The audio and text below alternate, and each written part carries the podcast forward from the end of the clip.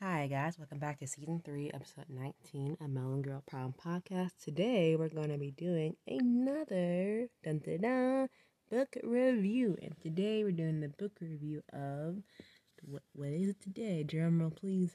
Da, da, da, New Orleans. Well, not New Orleans, but called Orleans for short.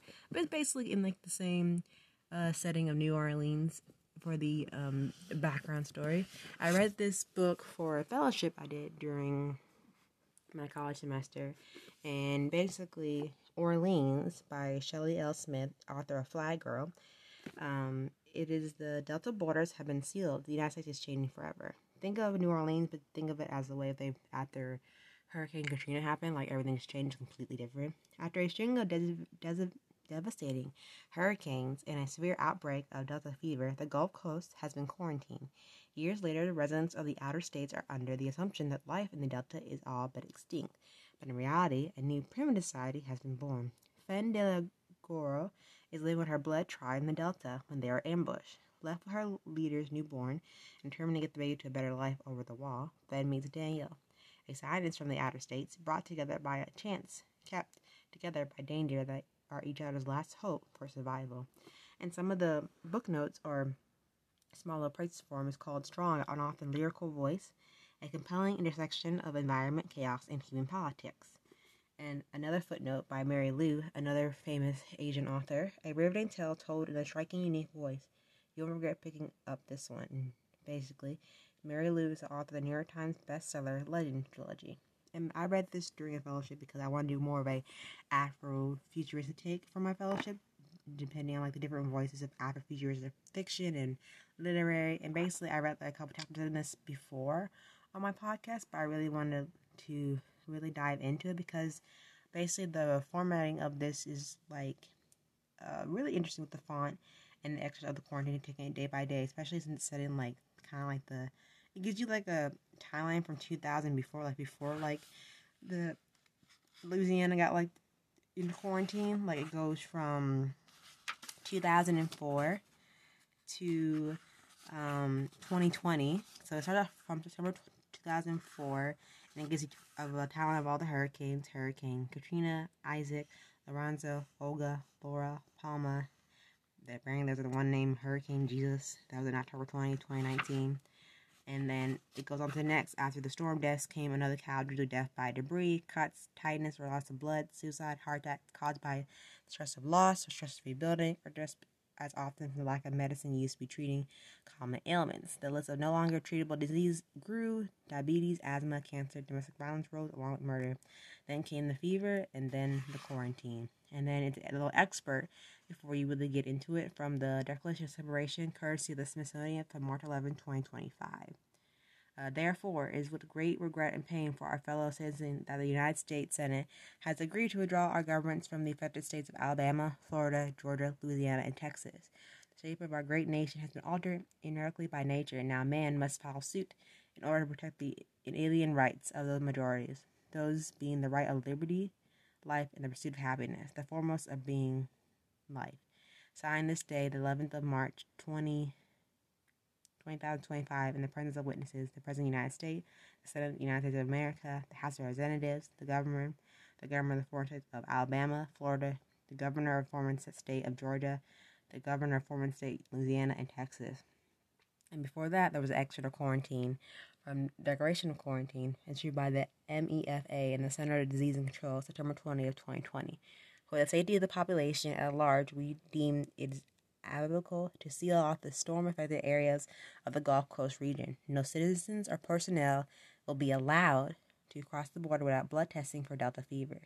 This is an epidemic of portions we have not witnessed since the Spanish influenza of 1918. The quarantine will be relevant as the disease runs its course and we make progress towards treatment and cure. Until then, all borders will be sealed.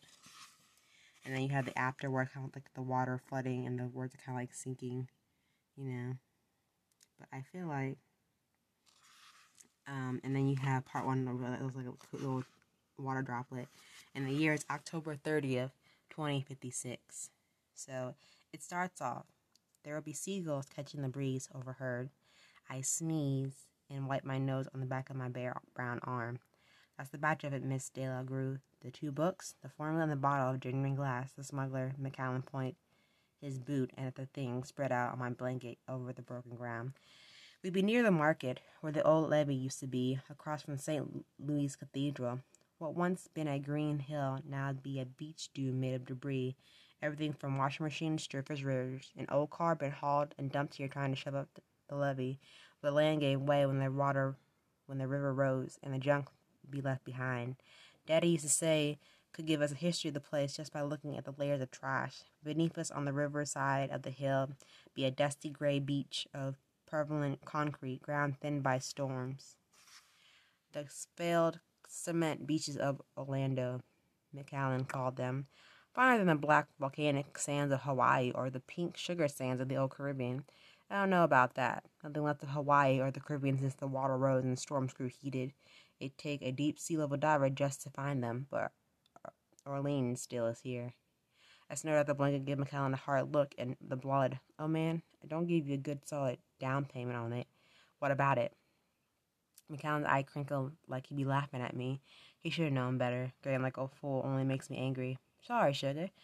They were out of both positive and negative at the bank. There was a blood supply shortage out there. He waved his gloved hand behind him towards the wall in the outer states. I ain't risking my neck and smuggling to the Delta when I'm about to retire now, ain't I? I folded my arms. We had a deal. I need that blood. McCallum shakes his head. We could use more with your fire back home, he said. I'll be missing you, Miss De La. That's for sure. I'll be missing him too, though I won't say it. McCallum, an old guy, almost 40, but he's smart. He's been smuggling for more than 10 years.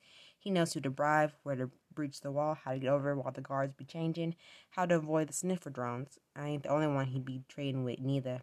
His regulars knows he good be clean and fresh. He don't sell dirty dirty blood or fake medicine. Even after the government closed the Delta, he's working, trading with the tribes. Delta fever be hard to kill than any swamp fox. It always be changing. The whales, little buggers, switch back on their own trail. But it stays confined to a blood type. If the folks keep to themselves by type of blood, then it slows down somehow. And that's why the folks like McCallum be necessary. Tribes ain't be able to mix together long enough for a real trade. I did my best, Miss Fen, he said, and spread his fingers with a shrug. I'll kind of stop there with the reading because I really don't want to give too much away. Just I wanted to give like a small insert for the reading, you know.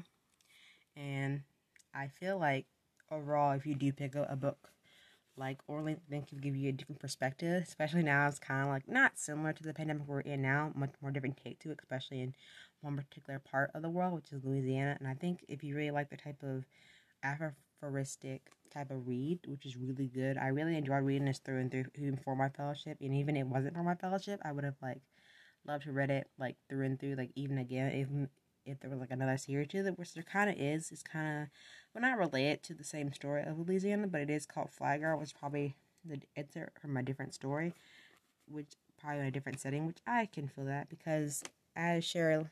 Smith She's an award winning novelist for young adults, and Fly Girl was her first novel won the California Book Award with a YALS Best Book for Young Adults and ever seen 15 state award nominations. She in Los Angeles, California. And having picked up her book first read and never heard before, I think this is one good book to add to your bookshelf. And definitely check it out if you haven't already. And let me know what you think. And let me know if you read any other prominent, like, aphoristic authors, whether that be Citizens by Octavia Spencer or Legendborn by Tracy Deonn. Let me know if you have any more diverse readers that you have found love with, the, with their work over the course of these past several months, or you need a new book to pick up for summer. Definitely check out this one and let me know what you think. Until then, have a great day, and I'll see y'all real soon. Until then, bye.